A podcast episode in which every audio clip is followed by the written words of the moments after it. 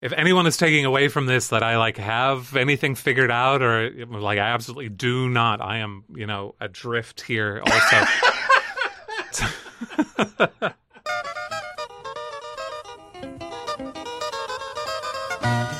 Welcome to Did I Do That? It's a podcast about making graphic design and making mistakes because, hey, it's all part of the process. I'm Sean Schumacher, and joining me today, a very special guest. He's a legend of online design discourse, having kicked off both the Web Design Focus Build Festival and The Manual, a journal for designers who work on the internet, before starting XOXO, the experimental festival for online creators, in 2012. These days, he produces events for the likes of Adobe, Duolingo, Slack, Intel, and more through his studio Regular. And after opening the experimental zero proof cocktail bar Suckerpunch, he's gone on to found the non alcoholic craft brewery Heck. It's Andy McMillan. Hi, Andy. oh my gosh, that was a lot of stuff. it is a lot of stuff. Let's go back and add caveats to all of that. yeah, Build was a long time ago. Uh huh. Yeah, I haven't published books in a long time either. Yeah, some me- give me some other asterisks relevant. here. Yeah, uh, yeah, the bar's closed. yeah, These these things happen. These you know, time comes for us all. Um, so you're you're a bit of a web a web head. Um, web head. A web head. This is a term that I'm I'm trademarking. Web head. uh-huh. Um, it's it's an amazing, wonderful term that everyone loves. Um, and I assume also you enjoy the Macintosh family of products. You you were the first person ever who has shared location on Oh, iPhone with yeah. me. I mean, that's what it's there for. I guess so. I forgot that I had the Find My app installed on my phone. it just pops up in your messages, right? like that's what they, you know, they it do was the really demos. good though. and- It worked good. yeah. So we're we are a few weeks out from the keynote in which our world was changed, nay rocked by the idea of strapping a four thousand dollar box to your head, so you could pretend you're looking at a laptop right in front of you while you're on an airplane. Really, a, just a game changing idea. We're talking about this. We're talking about this. I don't have opinions about this. well, that's fine. Uh, so you know that's definitely been the focus of Apple's attention, I would say for sure. Um, but Apple is also generous with us, the plebes, who still use Mac OS day to day. Uh, us, us nerds, us old school folks who are using it for work and stuff like that. Um, so they've announced a new version of Mac OS at that same keynote. Uh, have you heard about this? Have you heard about the new Mac OS Sonoma? Wait, we just did a little warm up conversation here for like 30 minutes. and then you hit the record button, and now I'm on a tech podcast talking about the Apple keynote. What are we doing? This is literally the most tech focused this show has ever What? been. Wait, This- what was this the question? Uh, Mac OS Sonoma. I, I guess I'll I'll jump right into it. I'm I'm uh, why I'm asking is can you name? I, I I've been on their website. Can you name the number one top of the list feature on the Mac OS Sonoma website? And I will say first off, this is a game that I've been playing with students for the past couple weeks.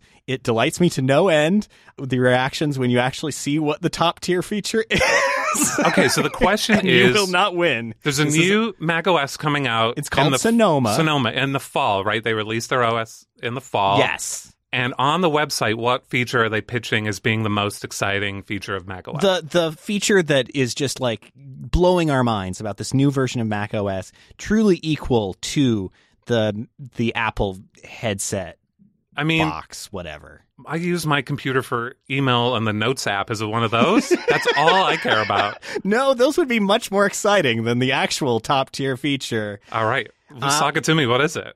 Welcome. Uh, to screens. Oh, hey, now, okay, okay. So what has just You're, you're going is to defend screensavers, the top tier feature. I am absolutely going Okay, to defend please. screensavers. I, now, you, this is your fault. I I Uh, absolutely you're it usually making me talk about this. um, so I have just been presented with an iPad that has, uh, yeah, the Mac OS Sonoma preview page open on it, and right at the top, no kidding, is this the Apple TV screensavers are coming to the Mac. Yeah. Hey, that's the best part of the Apple TV. you I don't, mean, it is. No kidding. You're not wrong. especially God, you know, at the beginning of the pandemic, you didn't put the screensavers on to like look at, you know, I national parks and stuff. That's They're my delightful. absolute, and they release new ones every month. And like, that's like a big day, you know, when the new Apple screensavers come out. You have brought this up with the wrong person. and I I apologize now for my skepticism moments ago. the screensavers, the Apple TV screensavers coming to the Mac. That's I'm genuinely stoked for that. That's great. Truly, screensavers. The it, I I did not expect this reaction because I've never gotten it uh, in in all the in all the times, but I love it. and I. I am I will also say I love these screensavers. I think they're great. They are. Um, and you know, I I have currently an extension on my computer that actually loads in it.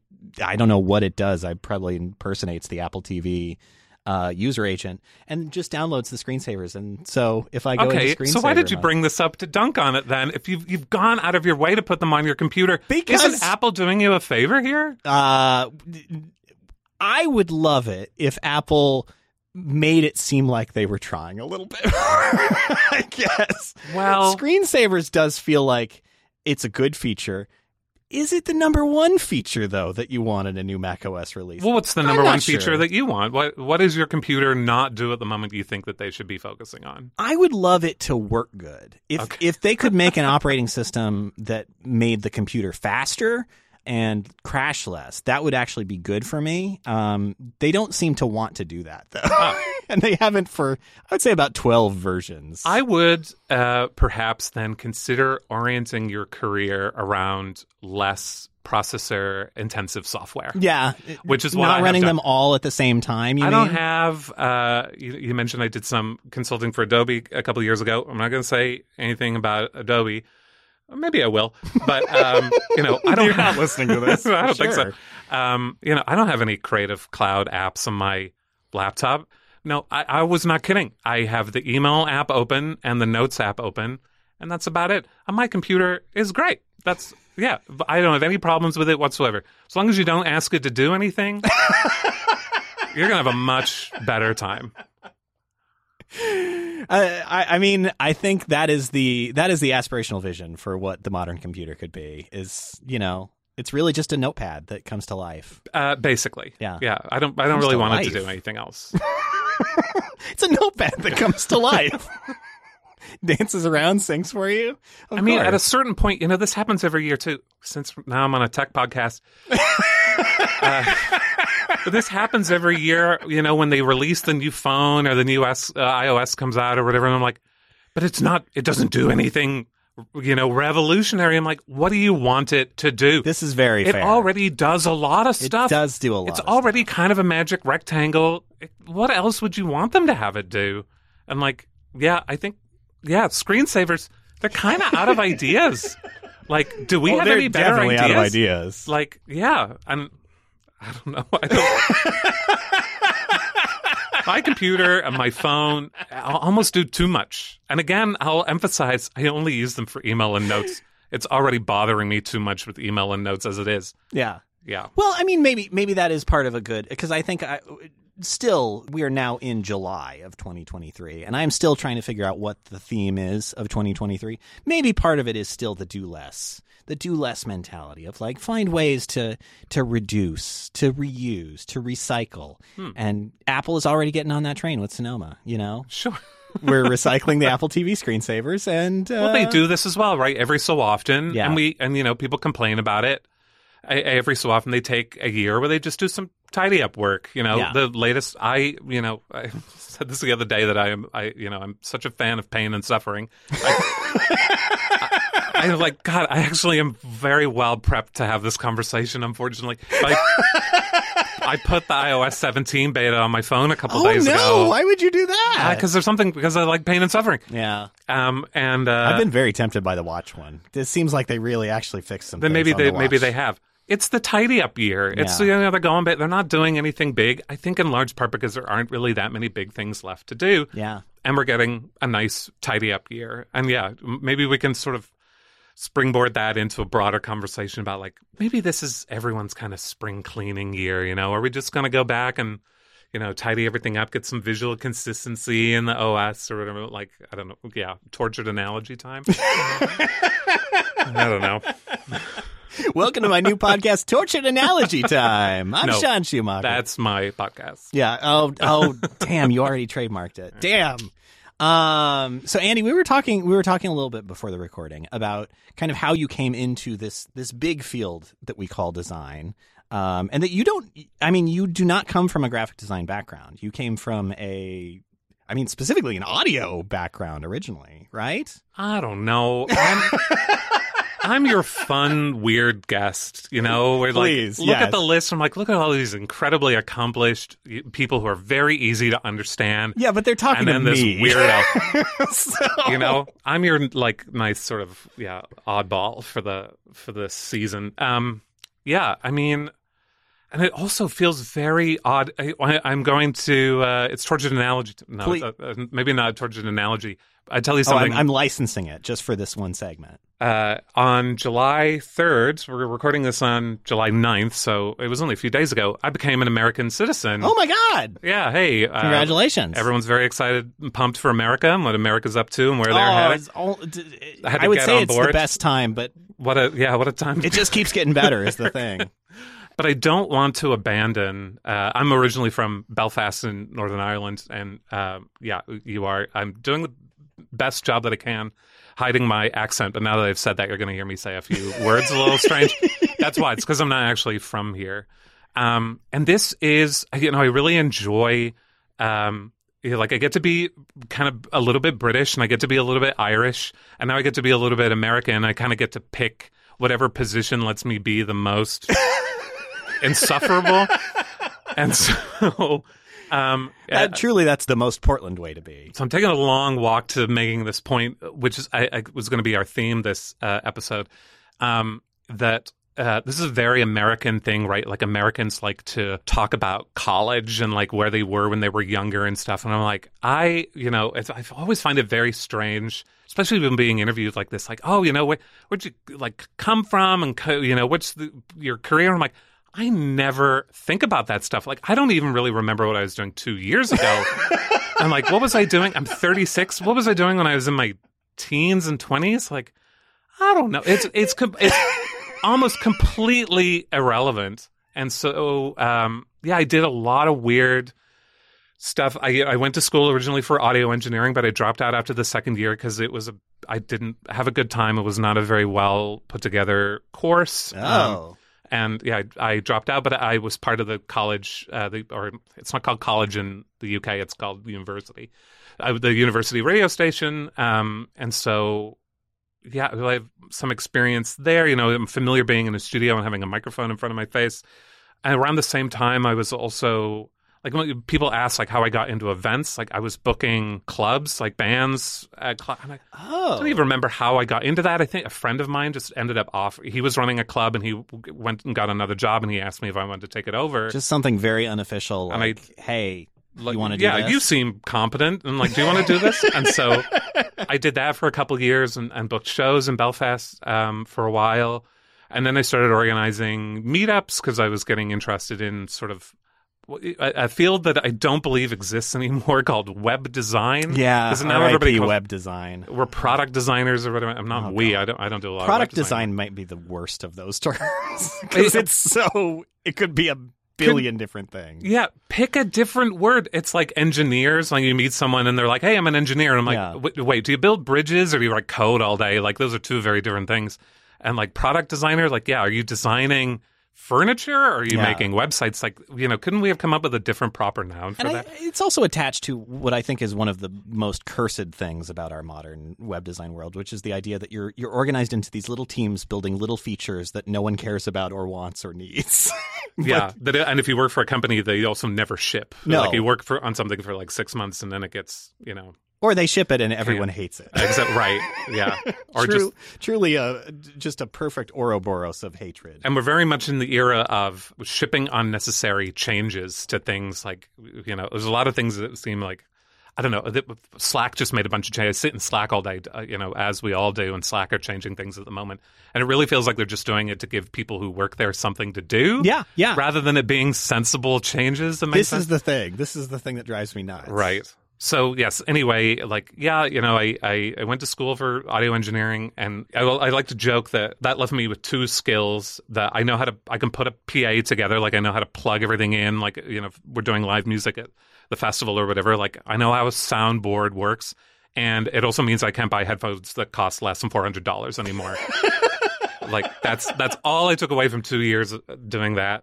Um, and yeah, I was building websites mostly for myself, uh, and then I started doing it for clients when I dropped out of university. And, And this this is also I mean to go back to the what we were talking about web design being a field that no longer exists. Like in those days like you could actually build the whole thing yourself The and not on thing. Squarespace. You would you would get in there was a no logic editor. to it or anything. Like Yeah. I stopped designing websites before the CSS pre-processing stuff Oh, started happening, Yeah, or before responsive web design or whatever. Like now, front end development, as I understand it, is a lot more sort of engineering Yeah. focused. But when I was doing it, you had index.html and style.css.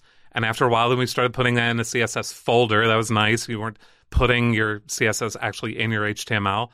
And then I stopped before it got any more interesting than that. Like, I, yeah, and I could do it all entirely by myself. That's obviously not the case anymore. I know to the point that we were making about Slack, it feels like it became unnecessarily complicated. Yeah, because everything because it needed to be. Some people needed something to do. Like, some people built apps on the web and that seemed like a good idea until it wasn't. Uh-huh. And now we all have to build apps on the web and that's just become a curse. yeah. So I got out of that before it got weird and uh, annoying, and before you had to be really good at it, and it took like actual skill, and you had, to, yeah, had maybe have more of an engineering kind of mindset. And yeah, yeah, like how did I get started started doing events? I don't know. My friend Joe asked me to book shows at this club, and then I started doing meetups. And then I started doing bar camp, which I haven't heard anyone talk about bar camp in a while. Like What's on, bar camp? um, there was a God. I should not feel this old at 36. This is wild. Um, like on conferences, do you ever go to anything? The idea was that instead of going to a conference, that was someone was booking it and programming it, and there was a schedule. The idea was that you would basically just throw a grid up on a wall with a bunch of post-it notes, and people would show up and volunteer to give talks, and it was all volunteer kind of. Damn, that uh, sounds great actually. Yeah, and it, so the the original one was I think this is right anyway. The original one was bar camp, and then of course at and people did all different. Like people would do on conferences that focus on different themes, but bar camp originally was just sort of a broad like come and talk about whatever. Yeah. And of course it was all internet people, so it had, did have a sort of unintended or an unintentional focus. But I did bar camp in Belfast for two or three years. And then I started doing builds, which was a more legit. Like you had to. I then I was booking speakers, and you had to buy tickets, and, and I did that for five years. And then right towards the end of that, as I was wrapping it up, I met my uh, business partner, who's also called Andy. And Andy and I started doing XOXO together, and like I don't like. I guess there's a through line here, right? Like you know, but it feels this. I think this is a, like a very American kind of uh, proclivity to like have to go back and sort of weave this through line throughout your life, or like It was always meant to be bringing me here or to this or moment. college and or that age that you're at when you're in college being like you know very continuing to be relevant as you're an adult i'm like no, i've never felt that way. Like i i am i get up and i do what i got to do today and the things that i've done in the last few months are probably relevant to that but i i don't i don't remember universal i don't remember really the radio station that well. Like i for, i've forgotten a lot of that stuff. As would be the case. I mean, like I think people people do sometimes like pretend that they remember more of it, but like I, I think back to even my university days, and like I remembered less and less and less of it by the day. Like the only thing that really stands out are like the the really negative critiques, but you know. of course yeah you only you only really remember the bad stuff yeah, Yeah, but I, I- don't know that I could tell you much else about like what I did there at this point. I um, folks listening to this uh, will be familiar with podcasts, presumably, and so if you're you know, if you're not, um, hey, welcome. You're listening to one, and so uh, maybe you some can of you put it on your iPod. Uh, yes, I hope that's hope the battery's still good. Yeah. Um, yeah, so maybe uh, some folks might be familiar with uh, the McElroy brothers, um, who have a, a um, comedy podcast, but also do a D and D podcast with their dad. Oh yes. Um, so I have a tattoo on my arm of what most people think is a jellyfish. you got a void fish. Correct. Yes, Ah, yes, yes. excellent. I have a void fish because I'm exactly the same kind of nerd as this. So Yes. this is good. this is actually very good. I, and so, if you're not familiar in the story, the uh, uh, in the first uh, arc of the Adventure Zone, the D and D podcast they do with their dad, um, there is a character which is really more of a plot device called the Void Fish, Yeah. which they feed memories to, and it causes everyone in the world to forget the memory.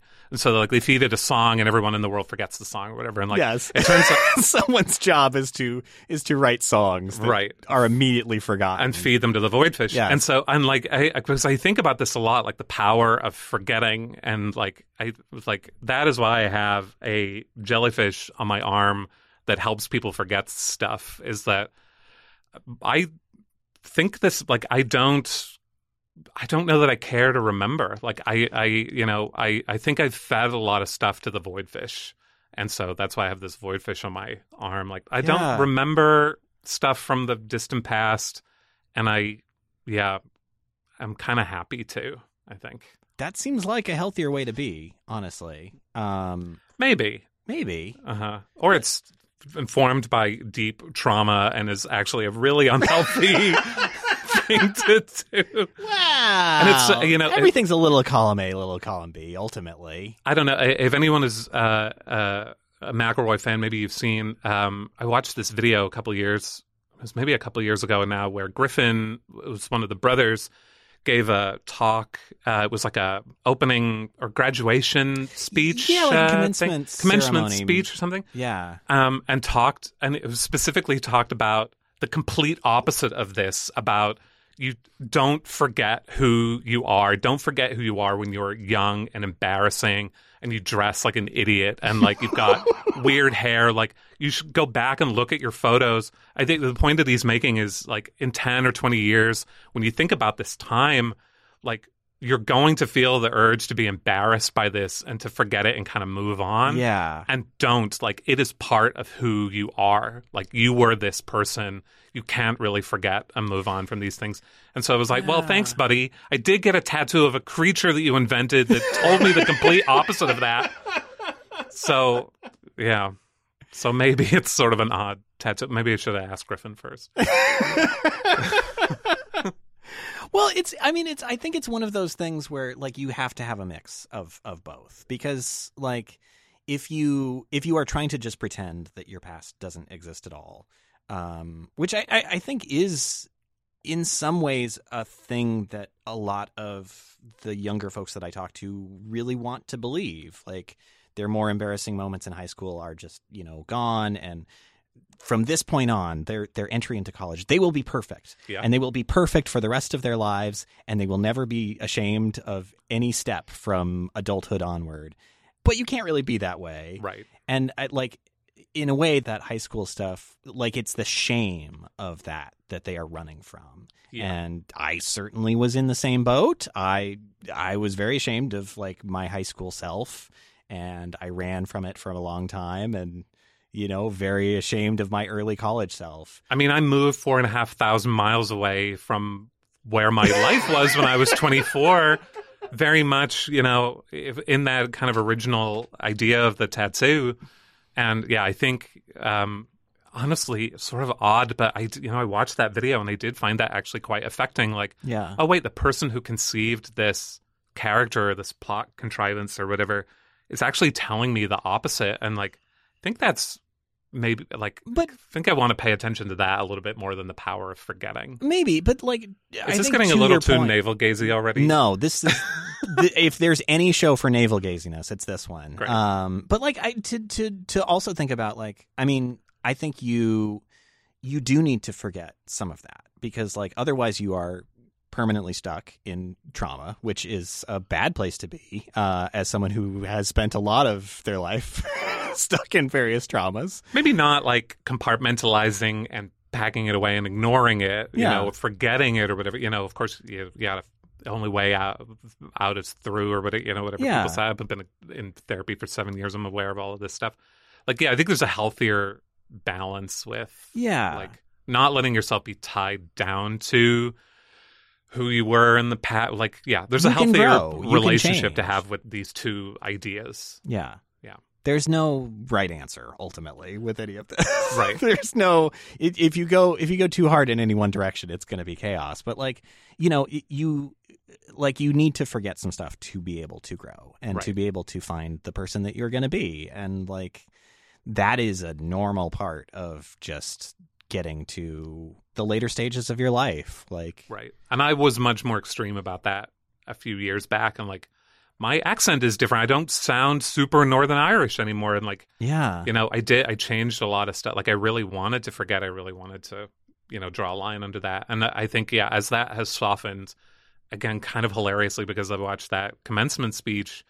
Like, yeah, I think I, I'm allowing myself to have a more nuanced take on that. But, um, yeah, there we are. it's it's all complicated. It's all so. and I think I think about constantly because I had it permanently etched into my arm. yeah, it's right on your forearm. It's right there. And you you did it on the inner forearm too, which is that must have been so painful. Oh, it's That's not such a so tender bad. area for me. I have a friend who um, has bats on her rib cage. Oh no! And I remember her explaining or like or retelling the story of getting that. That sounds like it was yeah the ribs. Um, I have a tattoo on my wrist on my other arm. That was pretty gnarly because all the nerve endings for your hand Oh. bunched together in your wrist, and so it's very sensitive. Like that's pretty bad. I also have another this uh, visual medium of podcast. this is going to be very good. yeah, this is an. I mean, this podcast in and of itself is an inherently flawed idea. Uh-huh. So I do have a half sleeve on my other arm. Damn! All right, and that's when I, big. It's yeah, there's like a full half sleeve of my farmer's tan.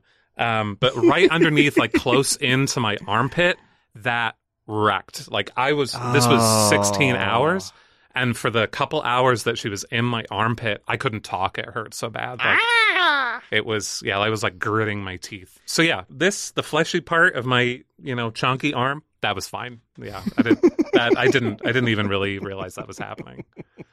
I forgot about it. the void fish did its job. Hooray! Um, so This is going great. This is going great. they always do. um, so you, but like after all that, you ended up in in Portland. Mhm. Um, like was it was it kind of build that that took you to Portland? Was it running away? Like what what was the motivation? Oh, I'm not going to give you the real answer oh, to that. oh, Um, no, but I've got the cute answer. please. um, so I came to Portland for the first time in the summer of 2011 to visit um, someone who is maybe familiar to the faculty here and maybe some of the listeners. Frank Chimero yes. used to live in Portland, um, who spoke at Build, I think the second Build. He did a talk called The Shape of Design, which he then turned into a book. Yeah. Um, and he very kindly, when he came out to speak at Build, uh, like we just got friendly, and he asked if I wanted to come crash with him in Portland for a while. And I was like, at the time, I was like, oh my God, Frank Chimero wants to hang out with me? What the hell? uh, like, yeah, sure, buddy. Like, no problem. And um, yeah, so I ended up coming out here um, in the summer of 2011 for a month. And also, um, didn't come out as a tourist.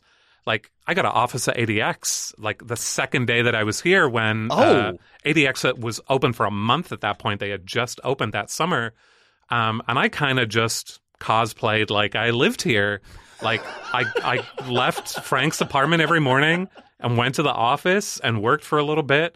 And Did you did you have a return ticket or in theory? Oh, I did. was- I did. Of Okay. course. Yes. If anyone from the Department of Homeland Security is listening up, I was absolutely intending to go home. you of were course I was. absolutely you you had Yes, uh, yes. you had a perfect itinerary already worked out. But I, yeah, I mean, and that was what I did anyway. When I traveled, like, I like to work. You know, I had the kind of job that meant that I could just brought my laptop and I could work from wherever. Yeah. But I did it a little bit more legit when I got here. I was like, I'm going to go. Honestly, I took a cab from the airport and they took me down past ADX and I saw the painting. They painted ADX on the side of the building. I was like, oh. what is this place? Like, that's so cool. And then I Googled it when I got in and found out that they had desks. I'm like, that's a great idea. I'm going to rent a desk while I'm here for the month instead of just sitting at a coffee shop. So I'll go walk over there every day. And so I th- that actually ended up being really smart because very quickly I was sort of modeling like, oh, I want to, this is sort of what it would be like to just be here. Yeah. And it was very pleasant. Um, like I really loved being here. And Frank also, because of who he is, like he knew a lot of people here at PSU and a lot of other designers and interesting people. And very quickly, that first trip, I just I met so many incredible, wonderful, sweet, creative weirdos, and very quickly just became enamored with the place, and ended up kind of flying back and forth for a bit over the years while I figured out how to be able to to live here. Um, and yeah, so somewhere in the mix, I met Andy and we started XOXO together. He came over to build at one point. I think it was actually after we agreed that we were going to work together. Oh. And so yeah, I don't like the timeline there of like how did I end up here? I mean, the original, the origin story there from the very beginning was I just wanted to be buddies with Frank, honestly. and I didn't like before I got on that flight. I was like, I don't know anything about this place. Like, I certainly did not. I was not looking for a different place to live or anything. Certainly, I f- was kind of feeling I was at an inflection point, and like I had already announced that Build was going to end in two years, and I was thinking about what I wanted to do next. I knew I wanted to do five of them. I think I thought I had five in me, and so it just it was good timing. Yeah. Like I came here and I found a place I really loved and a community that I really adored. And um, it was around the time that Sealy started Creative Mornings here too. Yes, Sealy Pines. Yeah, that had a re- like in the beginning was just like a who's who, and I just went to that and I met also s- just so many incredible people. It was just such an incredible community here, and yeah, I got really enamored with that, and eventually decided like, no, this is the place for me. Like, I feel very at home here. I think you you in a way came at the perfect time. Yeah, it was around the time when, if anyone was here for it, there were all the like the New York Times had an obsession with Portland for like a year, two years. Yeah, every single week. Yeah, there would be an new article, about like this place. There's so much great food, and uh, you know, you know, it's temperate. You know, as long as you don't go, not in the summer. as long you as know. you don't go during the um ten months of a year. Right. it's not. yeah, they were really. I don't know who was paying them, um, but they were really selling Portland and uh, at the time. And I don't know that I. I'm sure I saw some. I wasn't really paying attention to that, but I know that was at a particular time when Portland was having its moment in the sun, so to speak. and yeah, it was almost was at a- the cadence of the number of Portland is dead and it will be trashed forever now. articles that we get now. yeah, which is ridiculous because yeah, this place has changed a lot in the 10, 12 years I've been here. Um, but yeah, it's not dead. No. It was, like not even close. Like yeah, this this place is still full of really wonderful, creative, interesting, you know, specific kinds of nerds and weirdos, and yeah, that. Obviously, you know, some of them have been displaced because it's getting more expensive to live here, but it's getting more expensive to live everywhere. Yeah, like that's not for sure. just Portland's problem. Um, yeah. Well, we could definitely take a tangent and talk about that for 45 minutes. I'm going to hold back a little. I mean, we kind of did before the recording, ultimately. Um, but yeah, like uh, first of all, for folks who don't know, like what what was XOXO in its in its original form? Like, So, the sort of one liner is that we say it's an experimental festival for independent artists who live and work online. And if you are one of those people, yeah, that description I think makes a lot of sense to you. And if you're not, that what the fuck does that even mean? um, and really, it's um, and this is you know broadened quite a bit in the last three years too, because now we're all people who live and work online. yeah, You know, but there was a time not that long ago when being a creative person who was you, had some kind of creative practice that you were trying to sustain independently through cultivating an audience through what it, you know a lot of people have patreon projects or you know they're even just like a twitter following or a mailing list you know you, you're trying to there's, there's a very famous essay uh, about this the kevin kelly's essay the thousand true fans that if you can collect enough people to give you a little bit uh, on a regular basis a little bit of money on a regular basis that can be a job. Like you only need a thousand people to give you a couple bucks a month for you to be able to pay your rent. And so other andy andy Baio who i started XO with one of his many claims to fame was that he was involved at Kickstarter pretty early on. And so another shorthand when people don't really understand what XO is, uh, as I say, is kind of started as the Kickstarter festival. Like when Kickstarter was exploding in the beginning and a lot of people were using it to like launch interesting creative projects without having to go through publishers or labels or other middlemen to get something done. Like we were very much sort of capturing the energy and enthusiasm around that And we have sustained that. That is still core to what the festival has been up until the last one that we did in 2019. It's still very much centering independent artists, people who are, you know, interesting internet people who you know they have some kind of creative practice. Again independently the rule at the festival has always been we don't put anyone on the lineup or we don't put work on the lineup without the creator. Yeah. like if you are playing a video game at arcade the person who made it is standing right next to you. In fact you're maybe even playing it with them.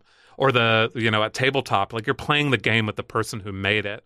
Um, like we don't we don't show work that w- without the creator there. So very specific kind of thing it's you know it's obviously found a kind of cult following. People really love it. I, I got to share this anecdote again with someone the other day that you know it was, it's very hyped. The people who who love it really love it. Maybe even a little too much.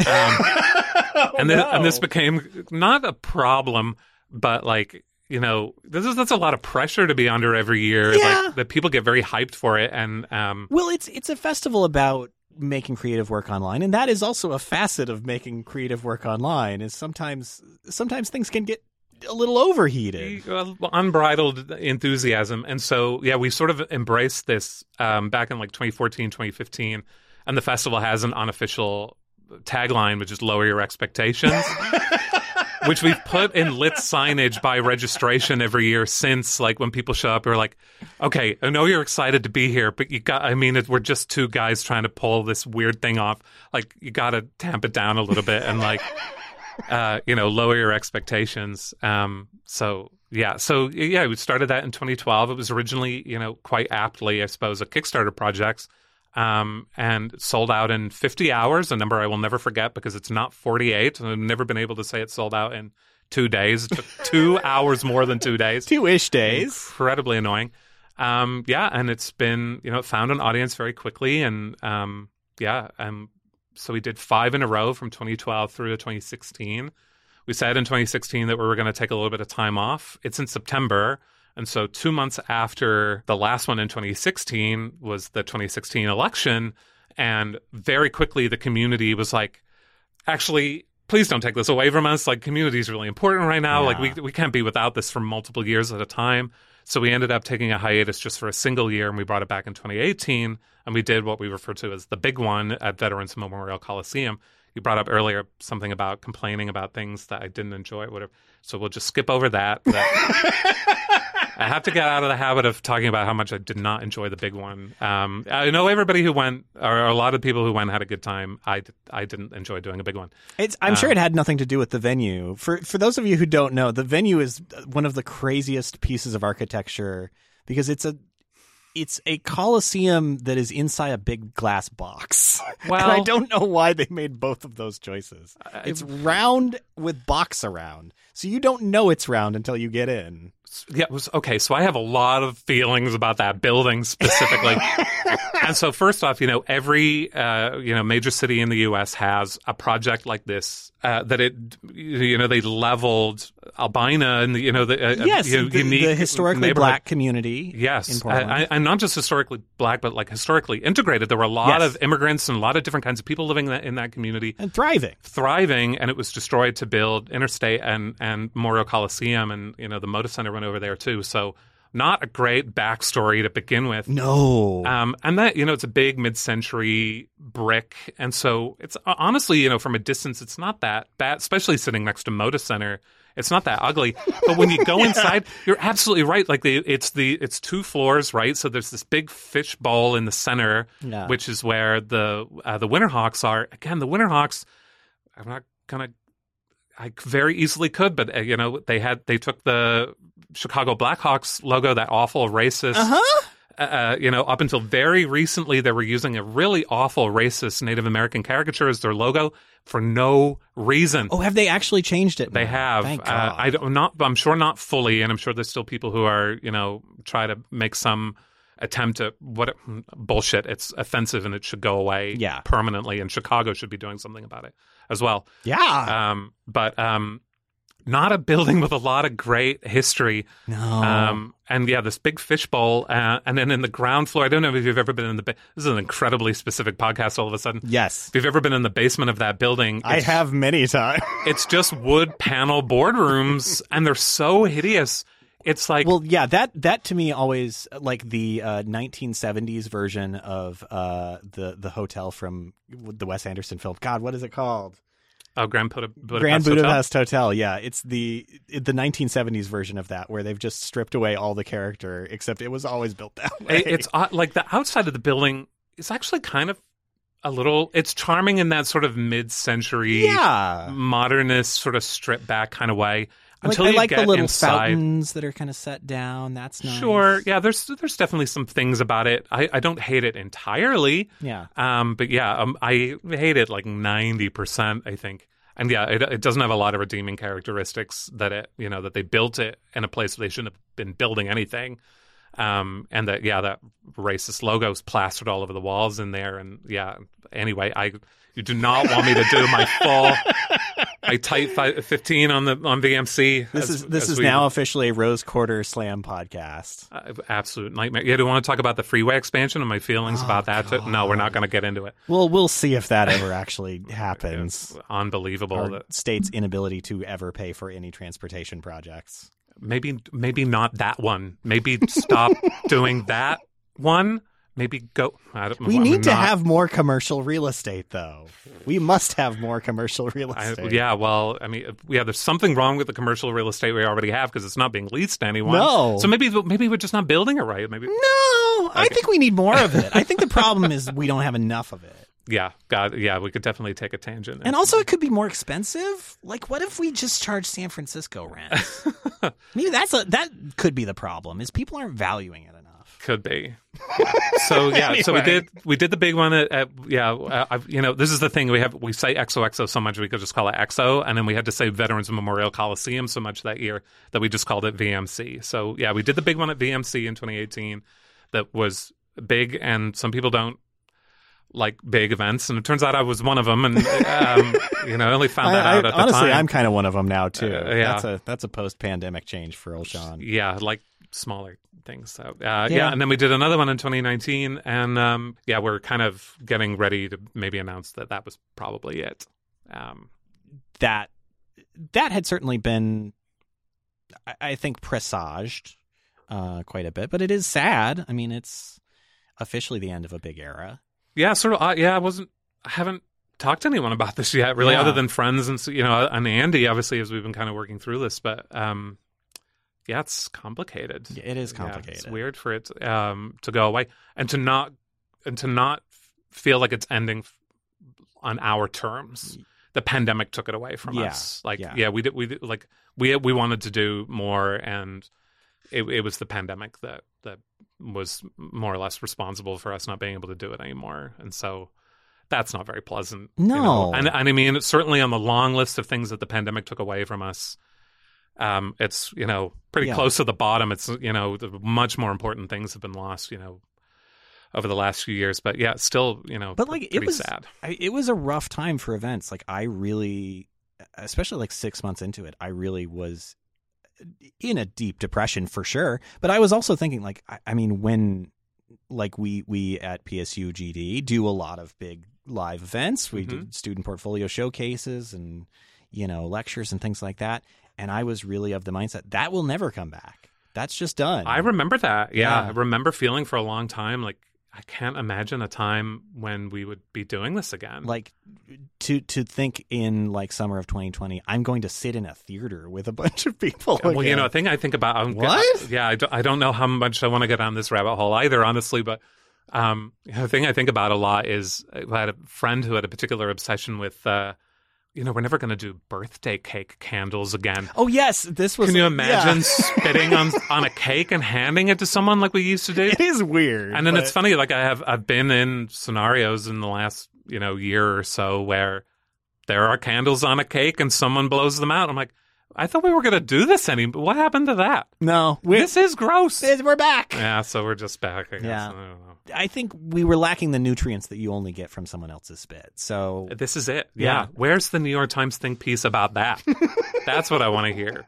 Turns out we're all missing sharing.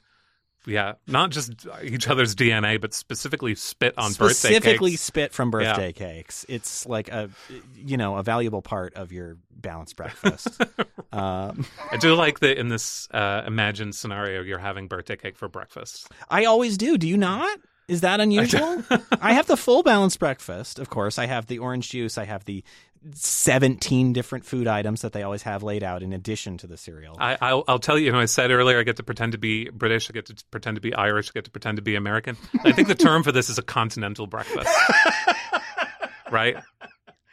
well, I, it's hard to disassociate in my mind the idea of continental breakfast not being served in a terrible warming tray. Uh huh. In a holiday, it, Some- like you yeah, never somehow get, everything that you want is gone, Mhm. and so all is just like you never get a continental breakfast in a nice hotel. no, no, They want you to have a real breakfast there. Why is there so much water in the scrambled eggs? Why couldn't someone you don't want to know what they're like without it. Oh, Oh. yeah, that's I never thought of that. True, truly grim and grisly. The continental breakfast.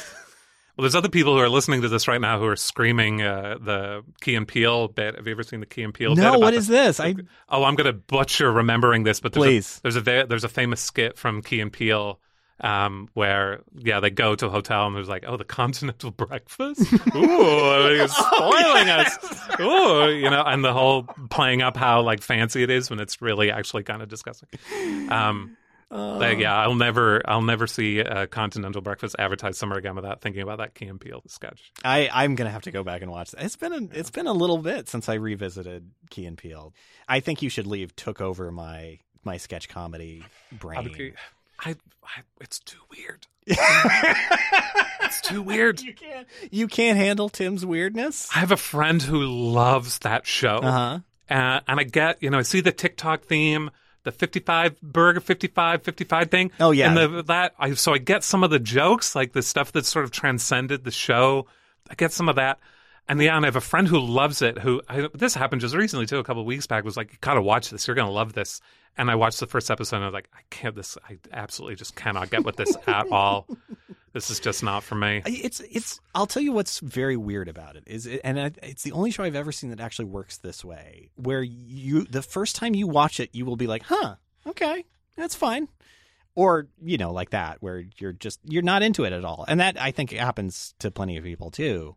But it's when you watch it like the fifth time that it starts to, And that seems to be. I've and I don't that. know why that is. This is you know a thing that other people may be familiar with is like you know someone pitching you a TV show and they're like Yeah. okay you know the first four seasons are unwatchable garbage um, but you got to get through them to understand the fifth season's really the fifth season's really good Wait till Riker grows the beard, and then another season after that. right and so like you gotta in order for this to make sense you gotta make a big commitment to a thing that probably isn't going to be very pleasant like you gotta watch these seasons that aren't very good and i feel like i got the same pitch with that show where they're like it's not that it's you have to watch it repeatedly until it kind of snaps something in your mind Uh-huh. and then you start thinking it's really funny and i'm like you know what no You don't want to drive yourself to madness. no, I don't. I don't. I'm fine. I'm just going to rewatch Taskmaster over and over again until the end of Oh. time Well, yeah, and find that very that charming. lately. That's all. Uh, yeah, I'm good. Friends, if you don't know Taskmaster, it's a British show where th- there's a, a mean gentleman and he, he makes celebrities do weird tasks. Well, yeah, and the premise of the show, yeah, he's the host, but like, yeah, he's he's uh, and it's he is the taskmaster who is asking people to asking comedians, largely, you know, some actors and miscellaneous British celebrity types, to do um, like sort of oddball tasks that mostly take place at this house. Uh, that they have next to a golf course in London, very strange. yeah, um, like wh- how did they get that house? Like, I want that There's house. a very interesting story behind how they managed to. Presumably, I don't, they must own it. this must point. own it because they do some damage to Yeah. it repeatedly. Anyway, we'll, we'll maybe skip past a lot of incredibly specific references to the show and mention that I again another thing that's very impressive about it is that the showrunner and uh, the co-host of the show, Alex Horne, appears to have licensed uh, come up with some licensing deal or whatever where you can watch it on YouTube for free. Yes. A Yes. lot of it. Not all of it, but a ton of it. So it's actually very accessible. Like you can find it online easily enough. So yeah, just skip listening to this part. Just go dig it up on YouTube. The seventh season with James Acaster is my favorite. Oh, that one's really good. go go watch that. If you need something to get into, go watch that one Yeah. first. It's I, I'm really liking the current season that, that is going up now too. Although I think I think it's like a season behind what is actually airing on Channel Four. Yeah, Um, I don't know anything about this, and I can't speak to this with authority. I'm just making this up, but you, you should try piracy. Like, uh, and so not me, but a friend of mine uh, uh, has a setup where he downloads or they download it uh, illegally, and uh, I don't know anything about that. No, but- you, d- d- how could you? It's pretty easy to keep Yeah. up with. I, I, I, this person has informed me if you just steal it off of the internet. So. the internet a place Yeah. for theft? I can't. I can't imagine. Um, What's up next? so I, I, I guess maybe a good point to go from there. You're you're doing XOXO, and you come up with the idea for Suckerpunch. Do you want to talk about Suckerpunch? Like, what what is the like impetus behind Suckerpunch? I mean, the story that I tell, you know, I've been talking to investors. You know, I certainly haven't raised a lot of money, but you know, I've been raising money for this, and like I've had, I've had to pitch this to people in a slightly different way than I've ever had to explain Yeah. other things that I've done, like the festival. You know, we never raised money for that or anything, and so like I have to tell this like romanticized origin story when I'm talking to people, and I think this is actually still true that back in you know so the festival you know started in 2012 first couple of years it was fine um, but around 2014 when we um, you know very publicly uh, um, had and were enforcing a code of conduct um, when we introduced our lottery system you know so we were able to have a more diverse group of people show up every year we're able to prioritize people from marginalized backgrounds like all of this Yeah. stuff um, you know, we made it very family friendly and all ages friendly. You know, started doing programming for kids too. You know, families showed up. The, you know, we built an arcade for kids every year, stuff like that. Um, the story that I tell is that you know, once we kind of got a lot of the obvious things out of the way, you know, there were more specific ways that we could accommodate this, you know, very pleasantly diverse group of people who were showing up every year. And one of them was um, in like 2014, 2015 we had some people ask for better non-alcoholic options at the bar.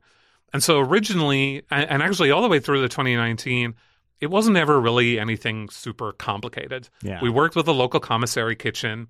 It's a place in Portland that if you have, if you go to a bar and you get an alcoholic cocktail on tap, you probably get it from the same place. That's what they do is that they batch cocktails and keg them and sell them to bars. Yeah. And so I reached out to them and like, could you do this for us, but no booze, obviously. Um, and so we did for years, and we made sodas and shrubs and kegged them, and they were on tap at the festival. And again, not they were really good, but it wasn't craft cocktail level. Yeah. You know, it was pre-batched sodas essentially. Um, but I worked on it every year, and we, you know, came up with interesting flavors, and then we let the community name them. The first year that we named the cocktails, it was a series of three emojis in a row, no words. and so when you went up to the bar to order them, you were like, okay, I'll have B leaves uh devil face. like what? You know, we, like we did it on purpose to kind of mess with people, and I, you know, we had a lot of fun with it. And very quickly, and was that the first year that we did that was 2015. I loved it. I really it became my favorite part of the festival to work on every year. Was this little tiny project within this much bigger thing of coming up with the drinks, coming up with the flavors, naming them, putting this little bar together, even though it wasn't like a huge production or anything. And so the origin story of uh, kind of spins out from there that again the same thing this new york times phenomenon of like these articles start appearing all of a sudden about like oh there's this burgeoning zero proof movement and like now we're starting to get like more considered options for people who don't drink or they want to drink less and it was being sort of referred to as zero proof Yes, and this is uh, not a New York Times article about Portland. This is about like things happening the. New in York Times were writing a lot of articles about how this is coming up, and yes, you know the a lot of a lot of this is happening. You know, it was very offensive to me personally. A lot of this is happening on the East Coast, and so um, I find that not offensive, but I find that funny because you know some friends of mine uh, opened a bar in Greenpoint in Brooklyn called Getaway, and so much of the stuff in their menu was made like it's Som and you know who make drinking vinegars Yeah, was spun out of yeah. Pok Pok that's made here in Portland. um, or you know the kombucha they were serving was all from the Pacific Northwest. Like all this stuff, I'm like all these bars are opening on the or these bottle shops and bars and stuff are opening in the East Coast, selling stuff that we're making out here. You know, where's the this movement should be being driven from not just the West Coast, but the Pacific Northwest. Like all the people who are doing the best work in zero proof spirits and you know thoughtful non-alcoholic alternatives it's all being made here and so some combination of getting to kind of cosplay being a bar owner at the festival and like putting this you know quote a very heavy quotes here like bar program together every year where we made sodas you know half a dozen sodas every year and then seeing you know places like getaway open up Yeah. and a lot of you know products coming to the market you know especially the spirit alternatives and especially once we kind of got past the first batch of just like oh this is just a viscous liquid in a bottle that doesn't taste like anything like once we started getting you know really interesting complex you know spirit alternatives that weren't you know contextualized by liquor. Like oh this doesn't taste like non-alcoholic whiskey. This doesn't taste like non-alcoholic rum. It tastes like something else. Like what is this? It started to become very appealing to me to like what would it look like to build not just open a bar out here which i think should definitely happen but what if we started thinking about these drinks in a different way? What if we were making craft cocktails that weren't couched in liquor that were not described like the, you know we never put drinks on the menu and said like this is this you know island boy again another Ma- a Mabim Bam reference, deep cut. Here's the Island Boy, probably the most popular drink we ever had on our menu. Um, you know, we, we wouldn't hand that to someone and say, it tastes like a old fashioned. This tastes like a penicillin. No, it was unique and original and different. And it was, you know, we didn't couch anything in, in liquor and we weren't using anything in the drinks to try to parody alcohol in any way. Like, is it possible not just to open a zero proof bar, but to run a bar program where the drinks are deeply unfamiliar? Yeah, like and like novel and exciting and interesting and like and if you've never had a non-alcoholic like i still remember the first pop-up we did at the beginning of 2020 before the pandemic showed up and we had to stop for a while a long time um I don't know what you mean. yeah um uh, a friend came the first night and he'd never had alcohol before and he had the first drink and like he came up to me and like grabbed me by the shirt and was like what is this like I've never had anything like this before. This doesn't taste like anything I've ever had. I'm like, Wow. this is what I'm chasing. Yeah. Like I want people. I don't. You know, most people's experience with non-alcoholic cocktails or mocktails, you know, a word I really do not like, um, is it's fruit juice combinations with maybe some interesting ice. Like, oh, you could put a big ice cube in there, some pebbled ice or something. yeah, somebody putting bitters in a Seven Up or something. Right, which I mean, I, and I will go to bat for uh, Shirley Temple. I love a Shirley those- Temple. absolutely. However, uh, yeah, most Give me all the grenadine. yes. I love grenadine. Um, and then the sort of more um, mature adult grenadines now we're getting like um, these like Aperol sprit. You know, we're getting like grenadine, but it tastes like someone set it on fire. Like, you know. so there are.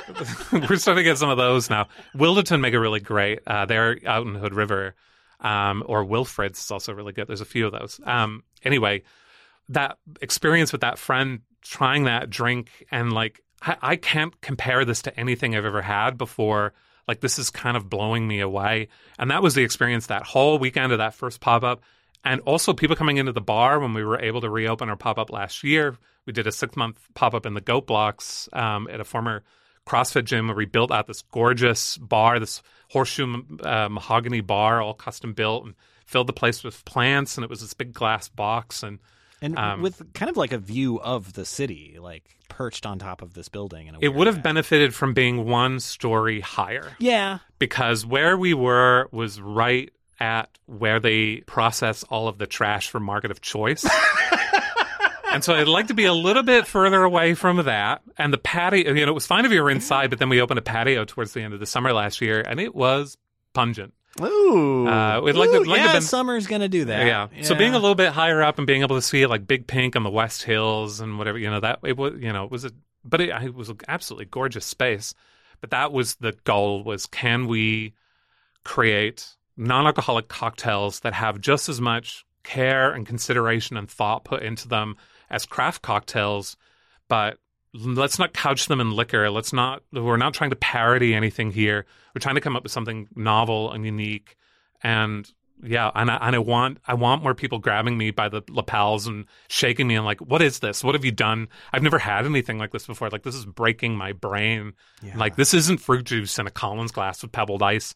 This is something else. And like, yeah. So that's what we did, and we were very successful doing it. You know, we we um, were planning on keeping going. We had to cancel the the first public seatings because it would have been March 19th and 20th. Ah, Yeah, t- terrible timing. Um, and then yeah, then we were able to reopen in February of 2022, and we were open for six months at the Goat Blocks. and that's an experiment that's sort of ended now. Like you're not in the goat blocks anymore. Yeah, yeah, we wrapped up at the end of August. Yeah, and we did a, a lot while we were there. We flipped our menu multiple times, put a lot of new drinks on the menu.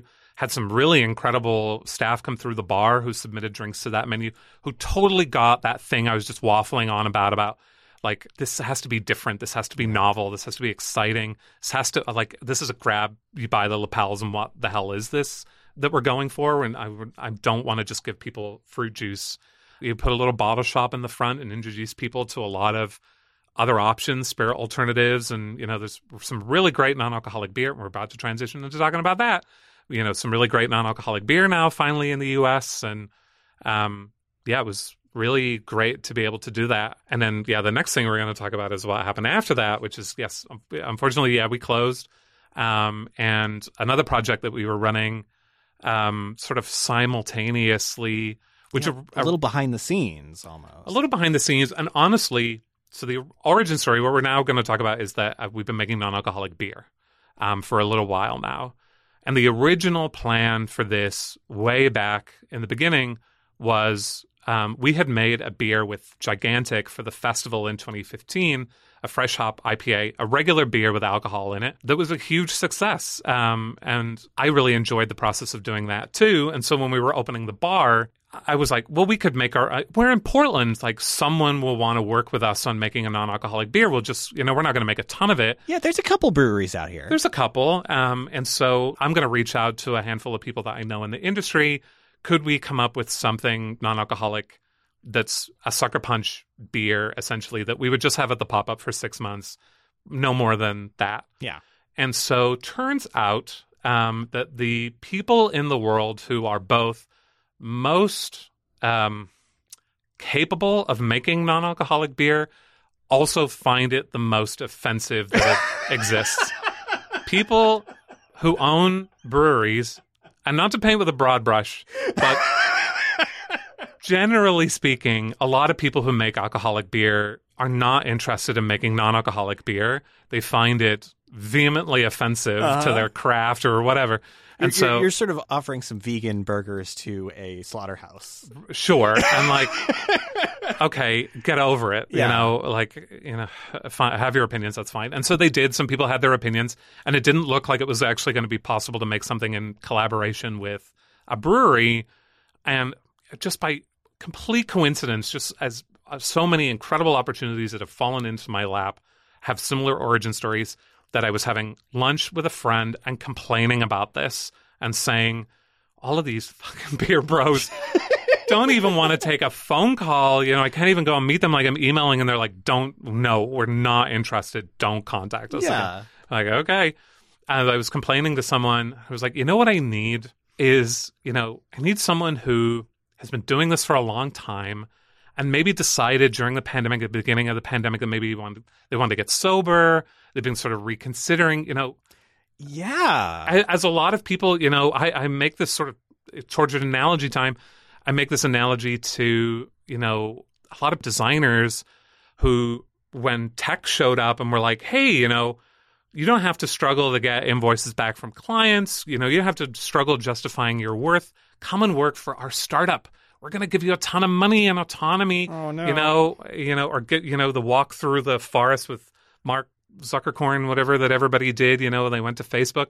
You know, that people got pitched this idea of this industry and then went and a few years in were like, oh wait, it's toxic as hell and I got to get out of here. And then they realized like, oh wait, the only thing I know how to do is this, and I don't want to work for these companies. They're all morally bankrupt or they're like destroying democracy or whatever. But what the hell do I do with myself? And I was explaining this to this friend who didn't have that context. I was a person who's more in the beer world than they are in this like tech design world. Like what I need is someone who's kind of struggling with this in the same way, who's like, there's a lot about this world that I, you know, I I got sober. I don't want to be involved in this world anymore. I don't want to be in with the beer bros. I want to kind of do my own. I, I, I want to do something else, but also the only thing I know how to do is this. Yeah. And he was like, "Oh, that's really funny. Uh, uh, you, do you know this? Uh, Like you're describing someone I know." Oh. I'm like, what? Okay. And so I, he ended up introducing me to this person, Justin Miller, who was formerly head brewer at Hopworks. Um, he decided to stop drinking at the beginning of the pandemic, also quit working there to go hike the PCT.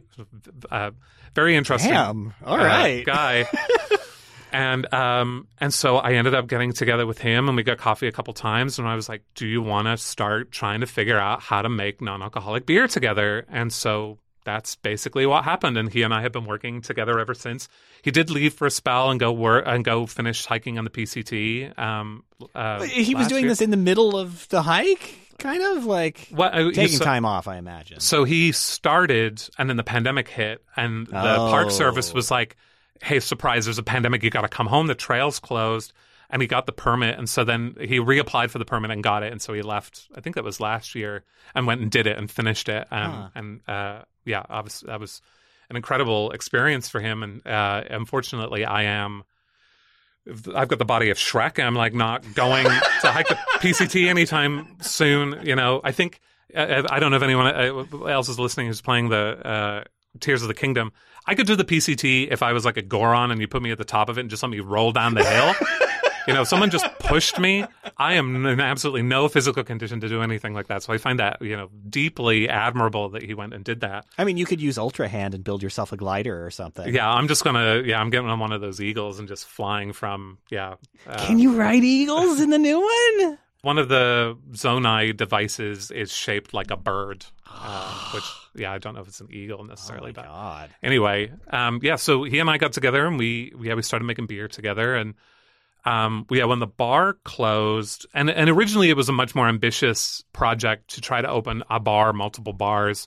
To build out the retail space and to do some more retail bottle shop stuff and maybe multiple locations for that too Yeah. and like could we get into developing our own products a, lesson that i still haven't learned for whatever reason is that i have a finite capacity and i can't run multiple businesses successfully at the same time without completely destroying myself Hey, I, that's not. I, I'm.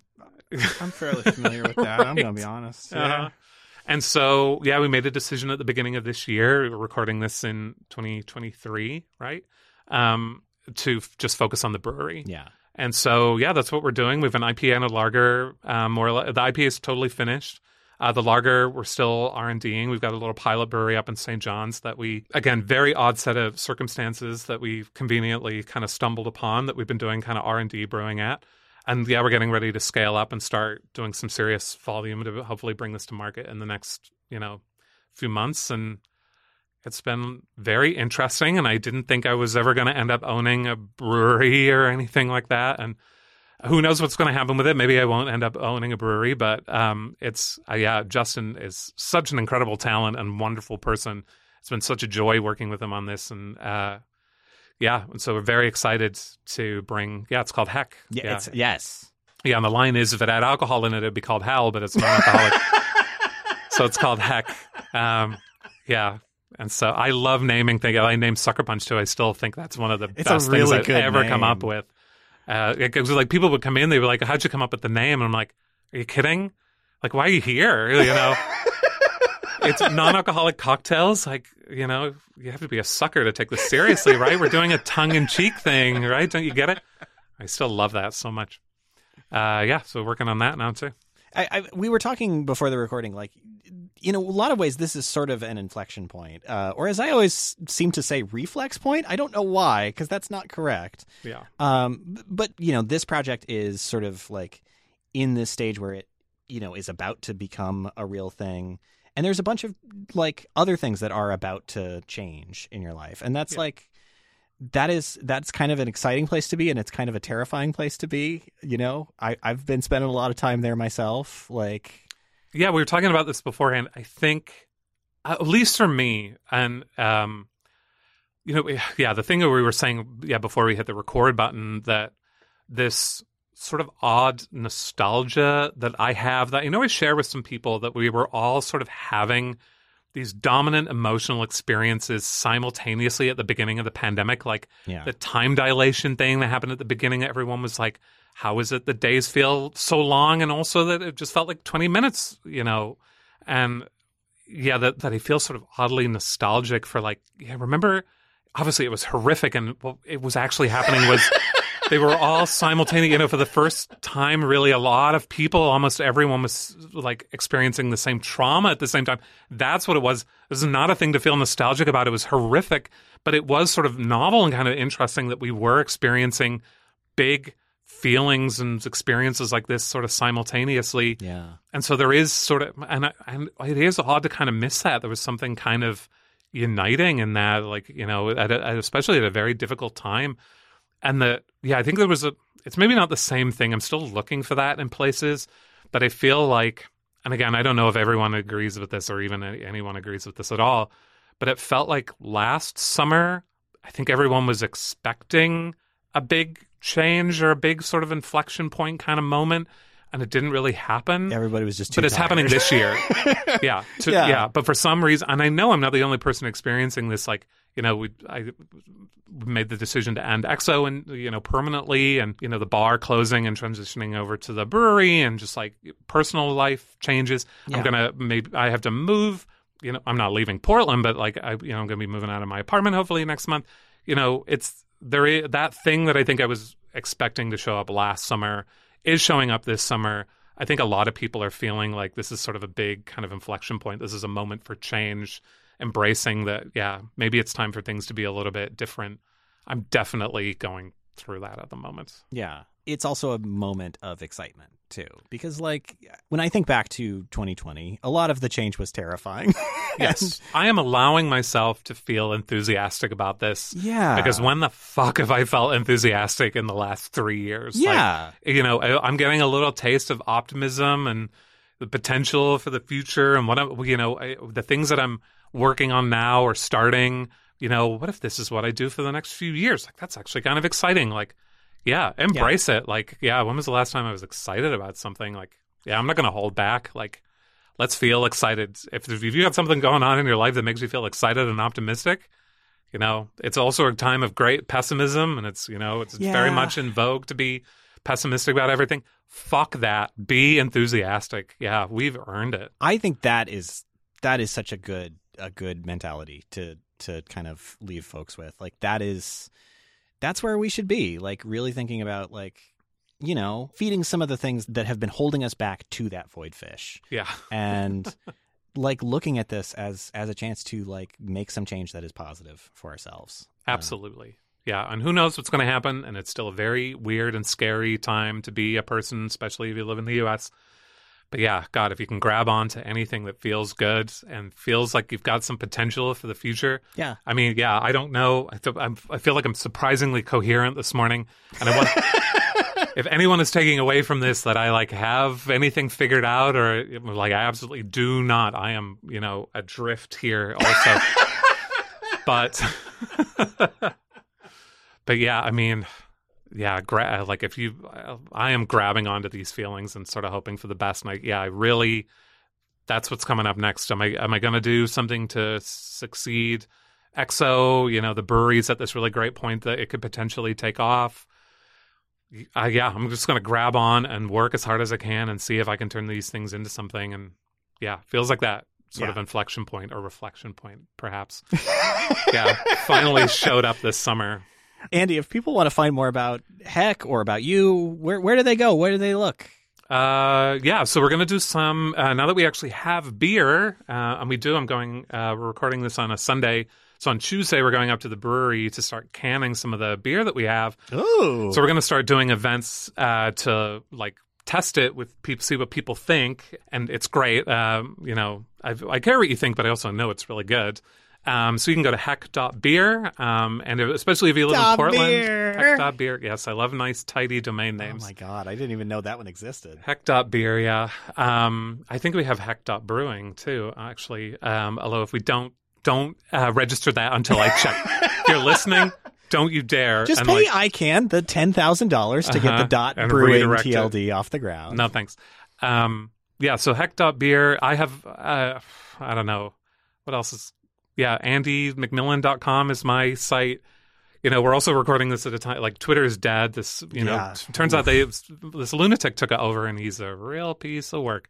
Um, and I, I have It, it no. seems to be getting worse by the day too. Uh, well, I'm, I'm glad we're not getting an opportunity to talk about that, honestly. no, Um, but this, like, you know, I, I, I don't know how well this will age, but you know, we're all sort of sitting around waiting to see where we're supposed to go next, and I don't feel particularly enthusiastic about any of the options that are available at the moment. no. So I don't know. Go to my website. It's you know, pretend it's 1996 again. Just go to my website if you want. I, I think that's fantastic. I will say I'm also reinvesting in LinkedIn because Hey, there's you know- something deeply wrong. God, me, why'd you bring this up at the very end?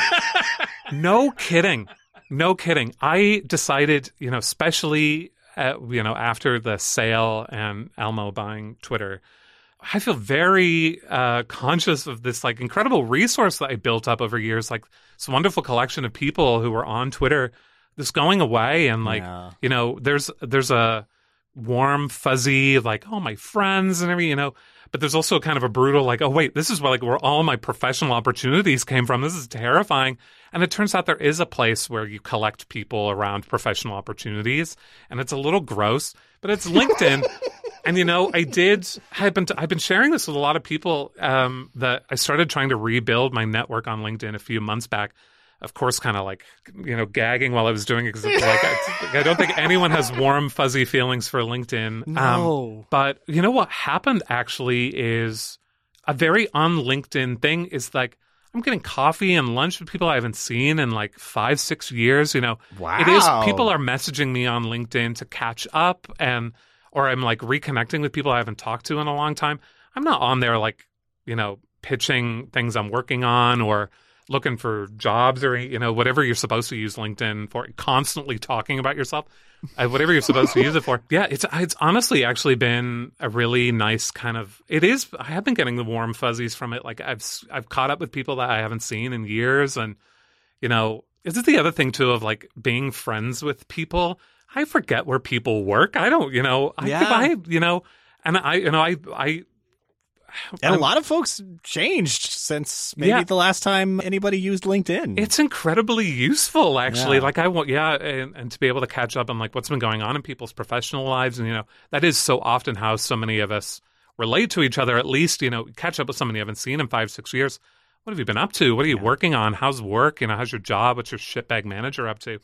You know, and it ha- it has actually been a really incredible resource for you know reconnecting with people. And I think I'm using it wrong. Like I- I'm using it to be friends with people, like actual, real, genuine friendships You're and it's using great. it right. Love LinkedIn. Go back on LinkedIn. We're all fucking up LinkedIn. Yay! And so, yeah, embrace it. 2023. that that's our 2023 motto. The year of LinkedIn. The year of LinkedIn. It's not Blue Make- Sky or Threads or anything. If it's going to be some gross tech startup, that's presume I don't know about the ownership of LinkedIn, but I I, believe it's Microsoft. I- yeah, I assume Famously chill company. Microsoft. problematic people running it too, or whatever. But like, yeah, we're going to embrace something that's being run by people who have way too much money. L- why not LinkedIn? Yeah. give LinkedIn a chance. Make LinkedIn weird again. There you go. well, thank you so much, Andy. Oh my gosh, it's this been such so a treat having you here. enjoyable. Yeah. Oh my god. I can't. If you made it through to the end of the episode, like I feel like you should be able to send a like stamped addressed envelope, and you get a little reward in the mail or something.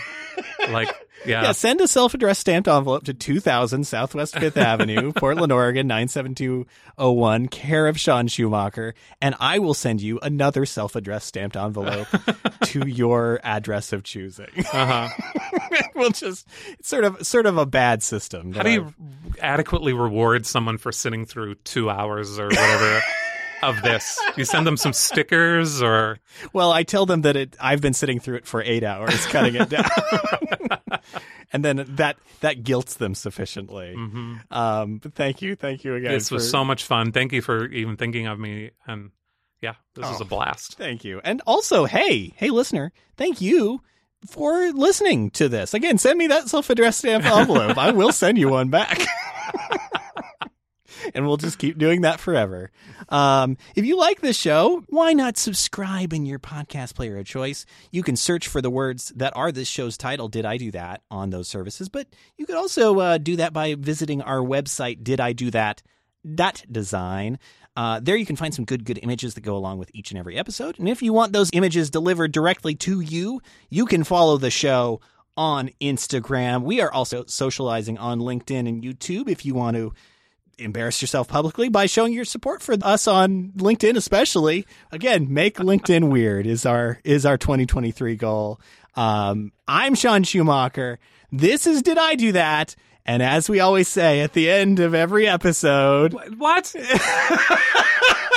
what? Okay, bye. Bye. Did not know you were going to point at me. Yes, that's but that's the bit. Um, it's thank you. That was incredible. Yeah, that was a lot of fun.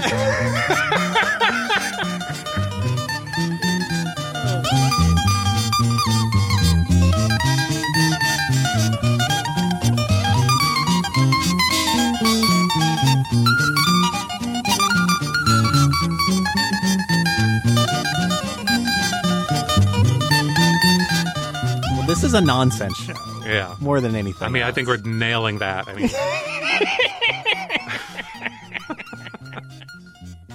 hooray. mhm. Um, what's up next?